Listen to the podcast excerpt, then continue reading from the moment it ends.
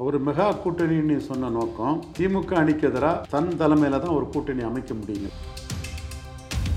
தமிழ் தேசியம் சீமான்கிட்ட சமூக நீதி சூறையாடலுக்கு எதிராக அவர் குரல் கொடுத்துட்டு இருக்கிறாரு. அந்த இதுக்குள்ள எவ்வளவு எடப்பாடி இழக்க போறாருங்கிறது. சிம்பல் இல்லாத பிரைம் மினிஸ்டர் கேண்டிடேட் இல்லாத எடப்பாடி பழனிசாமியை நம்பி யார் கூட்டணிக்கு வருவா? எஸ் அண்ணாமலை வந்திருக்கிறார். அவர் மட்டும்தான் வந்திருக்கிறார். அதுவும் கண்டிஷனலாக வந்திருக்கிறார். இல்லை ஒரு தேசிய பா கட்சியாக பாஜக இருக்கும்போது நாங்கள் அவங்க கூட ட்ராவல் பண்ணுறோங்கிறாங்க டெல்டா அப்பர் சவுத்தில் வந்து அந்த கம்யூனிட்டி வந்து எடப்பாடி பழனிசாமி மேலே ஒரு கோவத்தில் இருக்கிறாங்க. அதனால தான் இவர் பசுமன் போன்ற இடங்களுக்கு போகலை.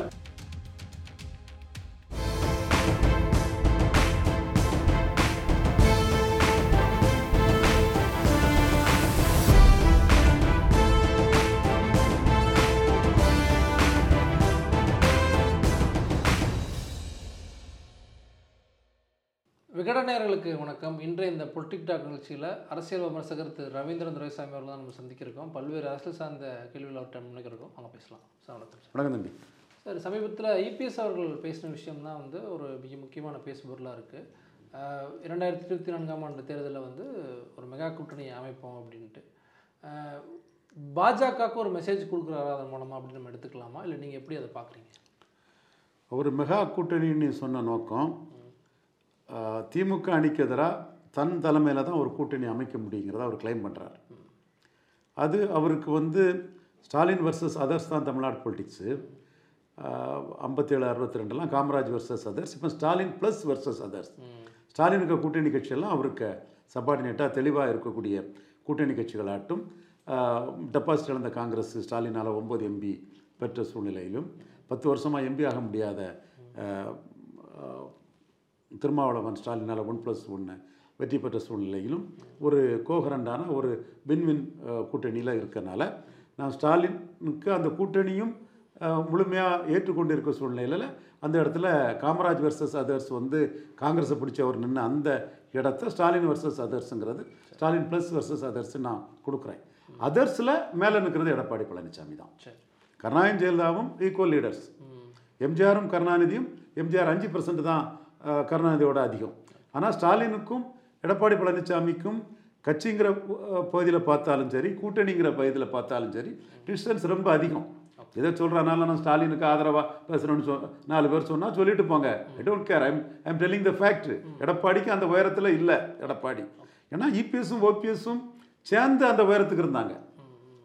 முப்பத்தி மூணு முப்பத்தி ஆறு சம்திங் அந்த ரெண்டு உயரம் இருந்தாங்க. அவங்க ரெண்டு பேரும் பிரிஞ்சுட்டாங்க. பிரிஞ்ச பிறகு இந்த ஓட்டில் தமிழ் தேசியம் சீமான்கிட்ட சமூகநீதி சூறையாடலுக்கு எதிராக அவர் குரல் கொடுத்துட்ருக்கிறாரு அந்த இதுக்குள்ளே எவ்வளவு எடப்பாடி இழக்க போகிறாருங்கிறது நம்ம பொறுத்திருந்து பார்க்கணும். அதை எப்படி தடுக்க போகிறாருங்கிறதையும் நம்ம பார்க்கணும். மெயினாக பன்னீர்செல்வம் அவர் புஷ் ஓவர் இல்லை. இவர் ரெண்டு ஓட்டு எடுத்தால் பன்னீர்செல்வத்தால் ஒரு ஓட்டால் எடுக்க முடியும். ஜானகி ஜெயலலிதா ரெண்டு ஓட்டு எடுத்ததுக்கு ஜானகி ஒரு ஓட்டு எடுத்தாங்க சிம்பல் இல்லாத சமயத்தில். அப்படிப்பட்ட சூழ்நிலை எடப்பாடிக்கு அளவு உயரம் என்ன? இப்பவும் நான் கொடுக்குறேன். ஸ்டாலினுக்கு அடுத்தபடியாக பெரிய லீடர்ஸ் அமாங் அதர்ஸில் எடப்பாடி தான் இருக்கிறாரு.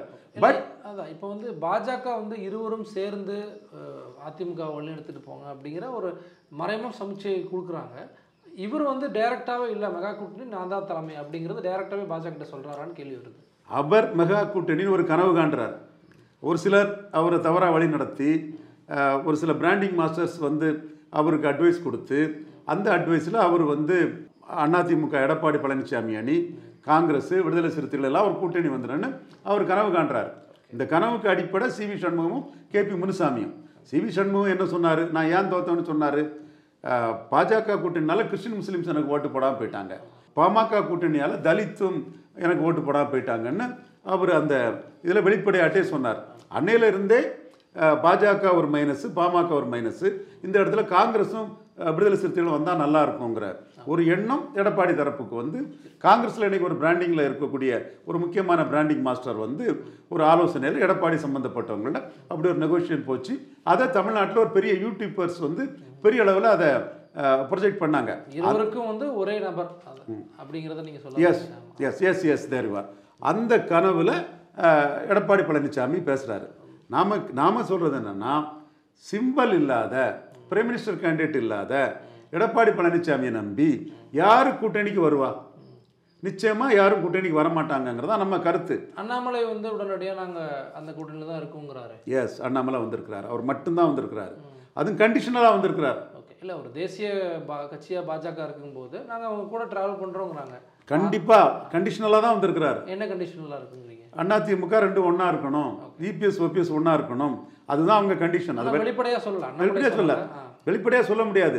வெளிப்படையாக சொன்னால் எங்கள் கட்சி விஷயத்தில் நீங்கள் எப்படி தலையிட முடியுங்கிற ஒரு கொஸ்டினை கூட இவர் ஜெயக்குமார் போன்றவங்க சொல்லதுக்கு வாய்ப்பு இருக்குது அன்னைக்கு சசிகலா அம்மையார் மேட்டரில் நீங்கள் வேணா பாஜகவில் சசிகலாவை சேர்த்துக்கிடுங்கன்னு பெரிய அளவில் சொன்னார். அப்போ நான் நான் கூட சொன்னேன். அப்போ அந்த இடத்துல பார்த்தா தெரியும். சசிகலா அம்மையார் பற்றிய அந்த விஷயங்கள் எப்படி ஆச்சுங்கிறதும் தெளிவாக தெரியும். அதே மாதிரி இவங்க அதை ரியாக்ட் பண்ணதுக்கு ஒரு வாய்ப்பு உண்டு. பட் ஊடகமாக அண்ணாமலை தெளிவாக சொல்கிறது என்னன்னா ரெண்டு பேரும் சேர்ந்துருந்தால் தான் சீட் கன்வெர்ட் ஆகும் சீட் கன்வெர்ட்டபிலிட்டியை பார்க்க முடியும். எடப்பாடியால் மட்டும் சீட்டை கன்வெர்ட் பண்ண முடியாதுங்கிறது தான் அண்ணாமலை சொல்கிறார் இதை எப்படி சேப்பு கொண்டு வர்றதுக்கு என்ன இதில் கொண்டு வர்றதுக்குன்னு பார்த்தா டெல்லி பாஜகவும் தமிழ்நாட்டில் இருந்து சீட் கன்வெர்ட் கன்வெர்ட் பண்ணணும்னு நினைக்கிறாங்க. அந்த சீட் கன்வெர்ட்டபிலிட்டிக்கு நாற்பது பர்சன்ட் வந்த அணி. அந்த அணியில் தினகரன் ரெண்டரை பர்சன்ட் ஓட்டு எடுத்த கமலஹாசன் க கமலஹாசனுக்குன்னு மேலே பற்றுதல் உள்ள ஓட்டு அது என்ன ஓட்டு எங்கே ஓட்டுன்னெலாம் ரெண்டாவது. அவர் மேலே பற்றுதலோட எந்த பெரிய இஷ்யூஸ் இல்லாமல் அவருக்கு வந்து ரெண்டரை பர்சன்ட் ஓட்டு போட்டாங்கன்னா அவர் ஒரு ஃபோல்ஸ் அதே மாதிரி தினகரன் வந்து சசிகலா புல் டவுன் பண்ண பிறகும் அவர் ரெட்டலையை குளோரி பண்ணி இபிஎஸ் ஓபிஎஸ் கையில் இருக்கக்கூடிய ரெட்டலைக்கு வந்து முக்கியத்துவத்தை கொடுத்த பிறகும் தினகரனுக்கு ஓட்டு விழுந்ததுன்னா அது தினகரன் மேலே பற்றுதல் உள்ள ஓட்டு. இந்த அஞ்சு பர்சன்ட் ஓட்டும் சேர்ந்து நாற்பது நாற்பத்தஞ்சுன்னு வரும்போது டெல்லி பாஜக என்ன நினைச்சாங்கன்னா நமக்கு வந்து சீட் கன்வெர்ட் ஆகுங்க. ஒரு பதினஞ்சு சீட்டு கண்டிப்பாக கன்வெர்ட் ஆகும். இருபத்தஞ்சுன்னு சொல்லி பதினஞ்சு பேசுகிறாரு கன்வெர்ட் ஆகும். சப்போஸ் திமுகவுக்கு ஆன்டி எஸ்டாப்ளிஷ்மெண்ட் இருந்ததுன்னா அது இருபத்தஞ்சா கூட வரலாம். தொண்ணூத்தெட்டில் ஜெயலலிதாவுக்கு வந்து தோத்து போனவங்கள சேர்த்தானா ஜெயலலிதா கூட்டணி வச்சாங்க. தோத்து போன அதிமுக தோத்து போன பாஜக தோத்து போன பாமக தோத்து போன மதிமுக. நான் தான் அந்த பாமக மதிமுக பா பாமக அதிமுக கூட்டணி நான் தான் இது நெகோஷியேட் பண்ணி எடுத்து அதை செட்டரேட் பண்ணி கொண்டு வந்தேன். அதுக்கு ஒரு பெரிய அளவில் கருத்துருவாக்கம் பண்ணி ஜெயலலிதா அம்மையாரை வந்து சோஷ் ஒரு சோஷியல் ஃபோல்ட்ஸு பெரிய அளவு ஓட்டை கான்ட்ரிபியூட் பண்ணுங்கிறதெல்லாம் அந்த அம்மையார் ஒத்துக்கிட்டாங்க. அதை கலைஞர் கருணாநிதியே என்னை வந்து கடுமையாக வந்து அன்றைய முதலமைச்சர் விமர்சனம் பண்ணார். ஸோ இந்த கான்செப்ட் என்னென்னா தோத்து போன எல்லாரும் ஒன்றா சேர்ந்து ஒரு கூட்டணியை உருவாக்கி அந்த கூட்டணி வெற்றி பெற்று. அதே கான்செப்டில் தான் கமலஹாசன் தினகரன் எல்லாரும் இருந்து தோத்து போன எல்லாரும் சேர்ந்து ஜெயித்த கூட்டணியை வீழ்த்தலாங்கிறதான் கான்செப்ட் அதை மோடி அமித்ஷா போன்றவங்கெல்லாம் இது சரியான கான்செப்ட் தான் அங்கே ஃபீல் பண்ணாங்க. ஓபிஎஸ் அவர்கள் நாங்கள் வந்து சேர்றதுக்கான வாய்ப்பு இருக்குன்னு சொல்லியெல்லாம் மதுரையில் பேச ஆரம்பிக்கிறாரு. ஆனால் ஒரேடியாக வந்ததுக்கான வாய்ப்பே கிடையாது. நான் தான் அப்போ எடப்பாடி என்னென்னா நீங்களும் ஓபிஎஸும் சேர்ந்து ரெட்டையில் இருந்தும் இந்த அளவுக்கு தான் போக முடிஞ்சது. அப்போ ரெட்டலை இல்லாமல் நீங்கள் மட்டும் என்ன சாதிக்க முடியுங்கிறதா கேள்வி. ஆனால் இபிஎஸ் என்ன நினைக்கிறாருன்னா இபிஎஸ் தான் பெரியவர். அதில் நான் மறுக்க வரல. இங்கே இருக்கவங்கள இபிஎஸ் தான் பெரியவர். நான் சொன்னது கரெக்டாக இருக்கும் கரெக்டாக வரணும்னு சொல்லக்கூடிய ஆள் நம்ம. அப்போ அவர் என்ன ஃபீல் பண்ணுறாருன்னா பார்லிமெண்ட் எலெக்ஷன் எப்படியும் போயிட்டு போட்டு நம்ம கட்சியில் ரெண்டு பேரும் எம்பி ஆகி மத்திய மந்திரி ஆகாண்டாம் மோடிக்கு இங்கே நாலு எம்பி ட்ரான்ஸ்ஃபர் ஆகாண்டாம் நம்ம இந்த பார்லிமெண்ட் எலெக்ஷனில் தினகரனை அரை பர்சன்ட்டுக்கு தள்ளிடணும். பன்னீர்செல்வத்தை ஒன்றரை பர்சன்ட்டுக்கு தள்ளிடணும். பாஜகவை எலும்பு விடாமல் பார்த்துக்கணும். எல்லாம் பண்ணிக்கிட்டு நம்ம ஸ்டாலினுக்கு போட்டியாக நம்ம ரெண்டாயிரத்தி இருபத்தாறில் நிற்கணும் மறைமுகமாக ஒரு ஸ்ட்ராட்டஜி அப்படிங்கிற எடுத்துக்கலாமா? இப்போ இந்த இடத்துல அண்ணாமலை வைக்கிற செக் என்னன்னா நீங்கள் மெகா கூட்டணி சொன்னீங்க. கடைபிடித்தோன் கொள்வார் இல்லை there is no takers for you I am the only taker with condition AIADMK ஒன்றுபட்ட அதிமுக இருக்கணுங்கிற கண்டிஷனோட அண்ணாமலை மட்டும் ஒன்லி டேக்கரா இதில் வந்து நிற்கிறார் டிடிவி தினகரனும் வந்து சொல்லிடுறாரு. திமுகவை எதிர்த்து யாரு கூடயும் நாங்கள் கூட்டணி போட தயார் அப்படின்ட்டு. திமுகவை எதிர்த்த பெரிய அணி கூட்டணி தயாருங்கிறது அவர் தெளிவாக சொல்றாரு. அப்போ தினகரன் வந்து திமுக தான் எதிரி பாஜக ஒன்றும் எதிரி இல்லைங்கிறதையும் காட்டி தெளிவாக வந்து அதிமுக கூட போகிறதுக்கான ஒரு எஸ் எஸ் தெளி தெளி தெளிவாக. சொல்றாரு. எடப்பாடி பழனிசாமியின் மெகா கூட்டணி மதசார்பற்ற மெகா கூட்டணியா?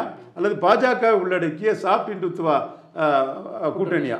அதை அவர் சொல்லணும். அவர் மெகா கூட்டணிங்கிற வார்த்தையை பயன்படுத்துறது. இன்னைக்கு மெகா கூட்டணி ஸ்டாலின்ட்ட தான் இருக்குது.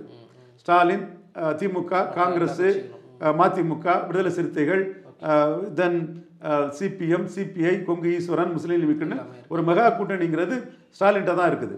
இங்கே வந்து முக்கியமாக கூட்டணிங்கிறது வந்து அதிமுக பாஜக பாமக கூட்டணி தான். அதில் பாமக வந்து இன்னைக்கு ஸ்டாலினை தான் எதிர்நோக்கி எதிர்நோக்கி இருக்கிறாங்க எடப்பாடி நம்பி ரெண்டு தடவை தோத்துட்டாப்புல. தருமபுரி தொகுதியிலே விளையாட கொன்ற ஓட்டை டிரான்ஸ்ஃபர் பண்ணி அன்புமணியை ஜெயிக்க வைக்க முடியல. அது மட்டும் இல்லை இப்போ உள்ளாட்சி தேர்தலில் கூட நெஹ்ரு செந்தில் பாலாஜி போன்றவங்கலாம் செக் பண்ணி எடப்பாடிக்கு இடம் இவ்வளவுதாங்கிறத காட்டியிருக்காங்க. உள்ளாட்சி தேர்தலுக்கு நான் பெரிய மதியா கொடுக்கல. என்றாலும் கூட அந்த ஓட்டு அளவு வந்து ரொம்ப இந்த அளவுக்கு கீழே போகக்கூடாதுங்கிறது தான் என்னோட ஒரு பார்வையில் சொல்கிறேன் அப்படிப்பட்ட போது ராமதாஸ் எப்படி எடப்பாடி நம்பி வருவார்? ராமதாஸுக்கு முத எதிர்பார்ப்பே எடப்பாடி நம்பி ரெண்டு தடவை நம்ம தோத்துட்டோம்.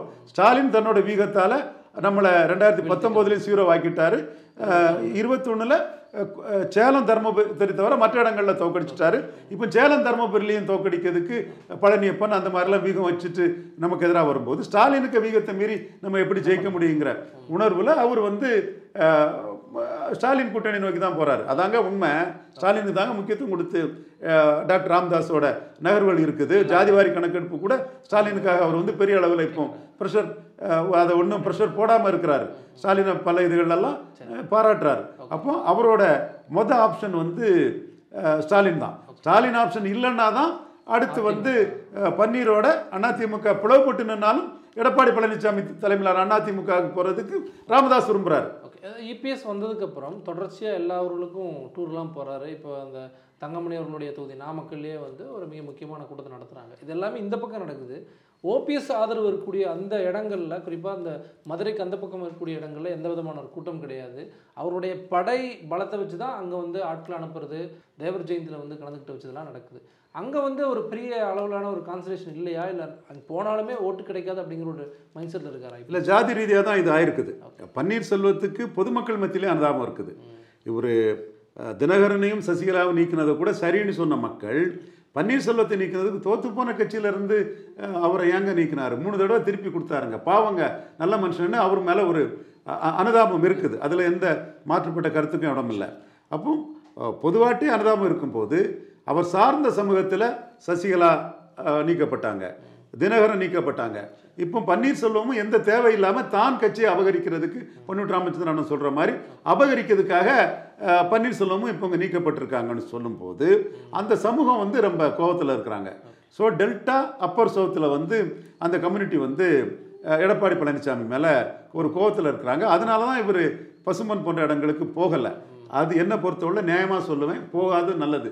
போனால் அசிங்கப்படுத்தியிருப்பாங்க.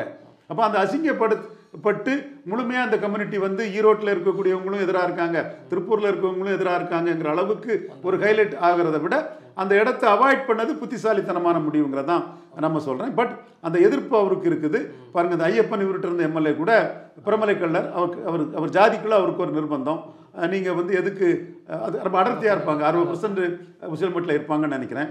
ஸோ அந்த மக்கள் ஒரு நிர்பந்தம் இருக்கனால அவரும் வந்து பன்னீர்கிட்ட போவார். அரசியல் எப்படி சரி செய்ய போறார் இபிஎஸ் அப்படிங்கிற. அரசியல் அரங்கத்தில் சின்ன சின்ன அனுகூலங்கள் அங்கங்கே மாறும்போது இருக்குங்கிறத நான் மறுக்க வரல. என்றாலும் பொலிட்டிக்கல் ஃபீச்சரை பார்த்து தான் எல்லாரும் போவாங்க. அப்போ அவர் ஐயப்பன் வந்து உசிலம்பட்டி சென்ட்ரிக்கா இவர் ஓபிஎஸ் கூட இருக்கணுங்கிற முடிவுக்கு அவர் வரார். இதுதான் டெல்டாவிலையும் அப்பர் சவுத்துலேயும் பண்ணியிருக்க இருக்கக்கூடிய ஒரு ஆதரவலையும் அது வந்து எடப்பாடி போனால் அது ஒரு எதிர்ப்பு எதிர்ப்பு ஆகி எதிர்ப்பு ஹைலைட் ஆகிடக்கூடாதுன்னு அது எப்படி சரி செய்ய போறார் இபிஎஸ் அப்படிங்கிற கேள்வி தான் வருது இபிஎஸ் வந்து அவர்கிட்ட இருக்கக்கூடிய அந்த முக்குலத்தோரை பற்றி நம்புகிறாங்க அவங்கள வந்து அந்த சமுதாயம் வந்து துரோகிகளாக தான் பார்ப்பாங்க. மேலும் அவங்க என்ன பாப் என்ன என்ன அடிப்படையில் பார்ப்பாங்கன்னா இபிஎஸும் ஓபிஎஸும் இருந்ததுனால தான் வெற்றி பெற்றாங்க. எல்லாரும் வெற்றி பெற்றாங்க. அதில் அவங்கள யாரையுமே வந்து லோக்கல் லீடர்ஸை நான் RV Udhayakumar local leader Sellur Raju local leader Rajan Chellappa local leader Rai Sathyan cadre base உள்ளவர் Dindigul Srinivasan local leader Kamaraj local leader Vijayabaskar local leader அவரு கூட அந்த டெப்டி லீடரை வந்து உதயகுமார் கொடுத்த ஒரு அதிருப்தி இருக்குங்கிறாங்க.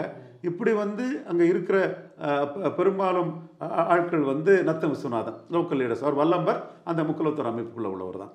எல்லாம் லோக்கல் லீடர்ஸாக இருக்கிறாங்க. ஆனால் லோக்கல் லீடர்ஸாக இவங்கெல்லாம் வெற்றி பெறும்போது இவங்களுக்கு பன்னீர்செல்வம் இருந்தார். அப்போ பன்னீர்செல்வம் விட்டு போகும்போது இவங்க வந்து சசிகலா கூட நிற்கல பாக்கெட்டில் சசிகலா படத்தை வச்சுருந்தாங்க.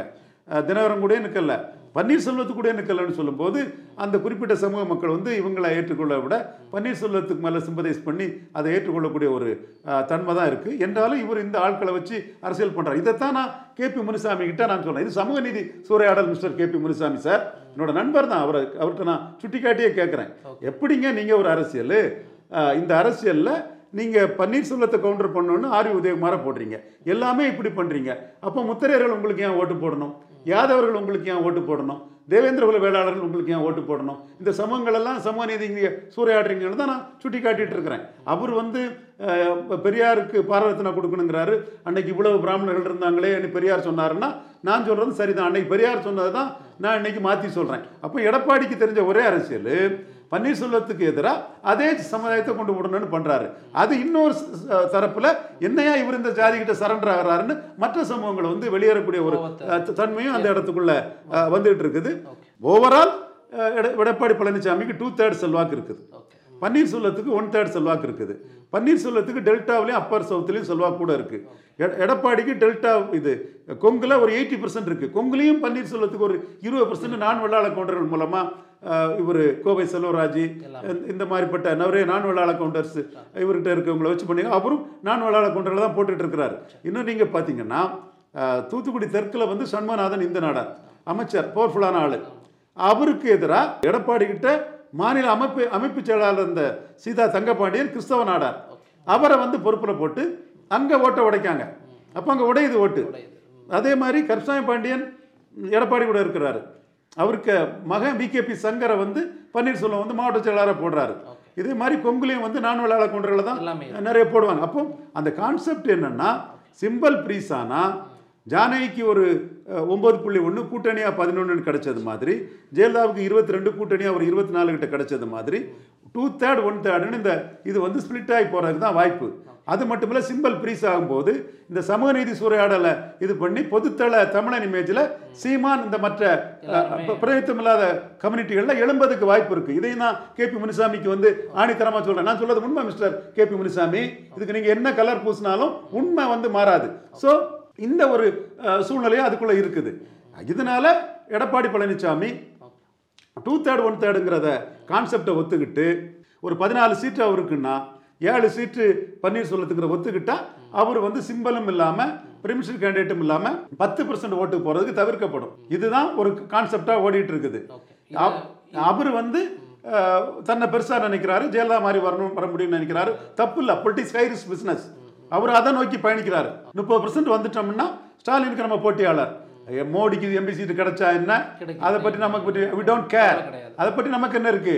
அதுல ஸ்டாலினுக்கு எதிராக நெகட்டிவ் உள்ளவங்க சமநீதியை பற்றி என்னன்னு தெரியாத நாலு பேர்லாம் நமக்கு சப்போர்ட் பண்ணுவாங்க. எனக்கு அந்த சகோதரர்கள் மேல எனக்கு எந்த துளியும் வருத்தம் கிடையாது. அது அவங்க உரிமை அவங்க கருத்து. எனக்கு டார்கெட் எடப்பாடி தான். நீங்க வந்து மோடியை ஏமாத்திட முடியாதுங்கிறது தான் நான் நான் பேசிட்டு இருக்கிறேன். ஸோ அவர் அவர் அரசியலை கரெக்டாக பண்ணிட்டு இருக்கிறாரு.